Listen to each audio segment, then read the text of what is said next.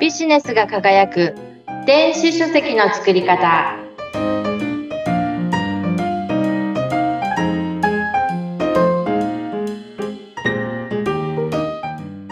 こんにちは、電子出版プロデューサーの吉岡美方です。アシスタントの織出健一です。この番組は日本中のビジネスパーソンに向けて電子書籍のすべてを分かりやすくお伝えする番組です。織出さん、こんにちは。はい、こんにちは。暑いですね。はい、暑いですね。今撮ってる時期はね、まだまだ暑い時期に撮ってるんですけれどもね、体調大丈夫ですか？なんとか乗り切れそうです。今年の夏も。なんとかね、乗り切っていきたいですよね。はい。さあ、今日はどんな話をしていきましょうか？はい。前回はですね、なんで電子書籍を出すといいのかっていうようなお話をしたんですけれども、はい、きっとね、皆さん聞いていただいている人の中では、じゃあちょっと出してみてもいいかなって思っている方、増えているんじゃないかなと思います。はい。で、そうすると、出版すると、やっぱり気になるのが、印税のことじゃないかなっていうふうに。お金が入ってくるっていう話ですね。はい。織出さんは一度はこの夢の印税生活っていうことを考えたことありますか？そうですね。もうね、もう売れまくってね、もう印税がどっかどか入ってきてっていうね、夢の印税生活なんていうのを憧れますよね。憧れますよね。で、何を何冊売ったらいくらになるから、これで生活していいなぁなんて。そう、生活できるのってのがいいじゃないですか。みんな考えてると思うんですよね。はい。やっぱりね、出版すると出版物に対して、印税っていう形で報酬が発生するわけです。はい、で、それは電子書籍も一緒なんですよね。紙の本は印税が入るっていうのはなんとなくわかるんですけど、電子書籍も印税が入ってくるっていうことなんですか？はい、そうなんです。Amazon の Kindle で出版する場合は、その印税のことを、印税はね、Amazon からもちろん支払われるんですけれども、はい、その印税のことをね、ロイヤリティって呼んだりするんですよね。印税とは言わず、ロイヤリティっていう言い方をするんですか？はい。名前が、呼び方が違うだけで、結局同じことなんですけれどもね。はい。本が売れて、そのうちの何%かは、著者の方に入るお金があるっていうことです。どのくらい入ってくるのかっていうのが気になりますね。気になりますよね。通常の本屋さんで売ってる紙の本の印税がどれくらいかご存知ですか？はい、どのくらいなんだろう。10%、1割ぐらい、もっとかな。2割くらいは欲しいかな。どうなんですか？20% もらえたらかなりの、ね、いい、契約ですね。著者と出版社の契約によって、その印税の率っていうのは変わるんですって。なんですけど、だいたい 10% とか、最近だと 8% とかが多いっていうふうに聞いています。10% 以下。1割いってたらいい方っていう感じですかね。なかなか、厳しいというか、ちょっとそれを聞くと夢の印税生活が遠のきますよね。そう。ね、本売って生活できるかなと思ったんですけど、ちょっと少ないかな、それだとね。なかなか、厳しい世界なんですよね。想像以上に少ないっていうのがあります。はい。10% だと、例えば1000円の本を1万部売ったとしても、1万部ってかなりの、ベストセラーにはならないんですけれども、ヒット作ぐらいですかね。1万部売るの本当大変なんですけど、もし本の価格が1000円だった場合、著者がもらえる印税はたったの100万円なんですね。100万、でもそうか、100万って聞くと結構もらえるかなって思うけども、それまでにかけた時間のことを考えたり、調べたはコストっていうことを考えると、ちょっと少ないのかなっていう感じもしますね。100万円だと、1年間暮らせないですからね。そうですね。書くのにはもう何ヶ月もかかりますもんね。紙の本の場合はね。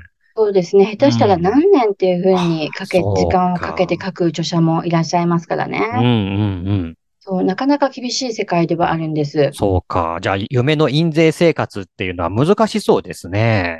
難しいから夢なんですよね。なるほどね。きっとそうなんですね。著者の方によっては、例えば、売れてる著者の方だと、はい何パーセント以上じゃないと出しませんよっていうような強気な契約をする方もいらっしゃったりとか、うん。あと、どうしても出版したい、もう印税いりませんっていうような契約で出す方もいらっしゃるんですね。へえ。あ、そういう形での本の出し方っていうのもできるんですね。もう印税率っていうのは出版社と著者との間の契約になるので、その形態っていうのは様々らしいですよ。そうなんですね。で、電子書籍の場合は、これは Amazon で販売する場合なんですけれども、はいその印税の率っていうのは固定です。決まってるんですね。決まってるんですかはい。決まってます。で、Amazon の場合は、出版の形態っていうんですかね、種類が2種類あって、はい。印税もそれによって変わるんですけれども、はい。印税率 35% もしくは 70% なんです。ちょっと待って待って。35% と 70%。桁間違ってませんか？ものすごい大きいんですよ。7割。7割取られるんじゃなくて ?7 割。7割もらえるんです。そうなんですか。はい。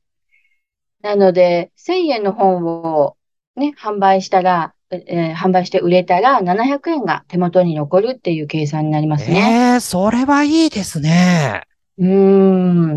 なかなか、こちら側の方は夢があるんじゃないかなっていう。いや、これ、夢の印税生活はもう、電子書籍だったらできるかもしれないって、まさに夢のお話ですね、これ。そうですね。ただやっぱりね、たくさん売らないと、夢の印税生活は送れないんですけれども。もちろんそうですね。はい。ただ、もらえる印税が紙の書籍の7倍っていうのは、悪くないなと思うんですよね。そうですね。そうですね。なかなか、ないと思います。こういういいディールは。で、あともう一つ特徴的なのは、Amazon の読み放題のサービスがあるのはご存知ですか？はい。僕も利用してます。Kindle Unlimited。はい。いいですよね。いろんなものが読めて。ちょっと読んでみようかなっていうような時に本当に便利なんですよね。あれは、980円だったかな ?1000 円弱、毎月払って、該当する Kindle Unlimited で読める本、かなりたくさんあるんですけれども、それを読みたいだけ読めるっていうサービスなんですけれども、例えば、織出さんが Kindle 出版をして、織出さんの本が Kindle Unlimited でも読める本だとします。そうすると、サブスクなので、本は購入されないわけですよね。無料で読まれてしまう。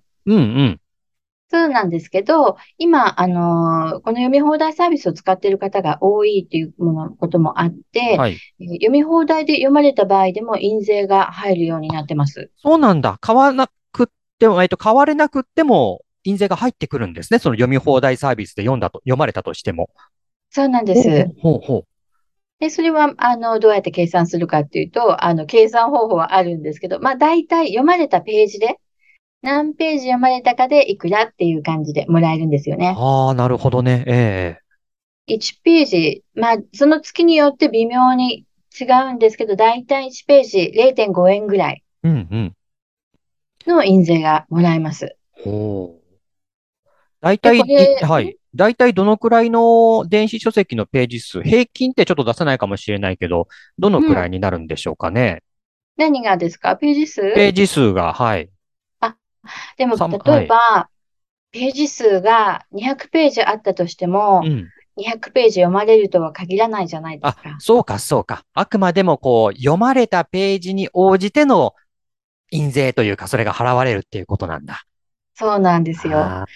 だからいいなと思って、ダウンロードして開いて、あ、つまんないって思ったら3ページしか読まれないとか、そういうことももちろんあるわけですよね。やっぱりじゃあ読まれる本を、電子書籍を作るっていうのは大前提なんですね。そうです、そうです、うんうんうん。面白くないと読んでもらえないので、ただ読んでもらえた分に対しては、印税が発生するっていうことです。なるほど。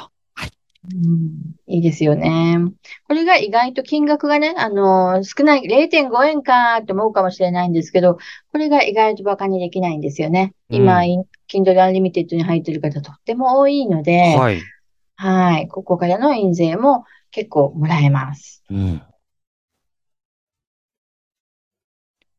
でもですね、やっぱりはい、夢の印税生活って、そんなに簡単ではないんですよね。まあ、やっぱり 70% のその、まあ、電子書籍の、まあ、印税というか、そういったものだとしても、やっぱり読まれないと難しいですもんね。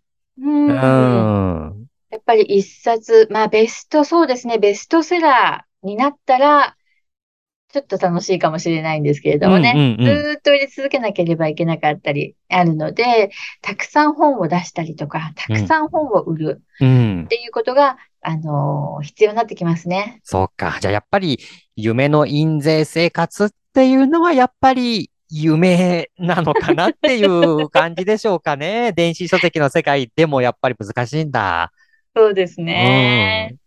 まあ、ビジネスでね、本を出版することは本当にすごく、いいので、皆さん挑戦していただきたいんですけれども、ぜひ、この印税のために出版するんではなくて、はいはい、長く愛される、しっかりした本を作る。で、たくさん最後までちゃんと読まれるような本を書いて、でビジネスを広めて、でファンを作ったりする、そういうね、本を出版していくっていうのがやっぱり大事なんですよね。ああ、そっか。自分の伝えたいことを伝えるっていうこと、これをもうぶらしちゃいけないってことですよね。これぶれちゃうとダメだっていうことなんですね。印税はやっぱり二の次だ。そうなんです、うんうん。その通りです。でもやっぱりたまに通帳を見て入ってくると嬉しいですよ。そうですね。それは楽しみにしたいですね。うん。まあ、ドーンって入っては来ないけども、どうでしょう。お小遣い程度のお金が入ってくるっていう風に考えてると楽しそうですね。はい。意外と心が踊ります。あ、そうなんですね。うわ、やっぱり電子書籍って出してみると面白そうですね。はい。楽しいですよ。ということで、今日は電子書籍の印税の話についてお届けしてきました。次回もお楽しみに。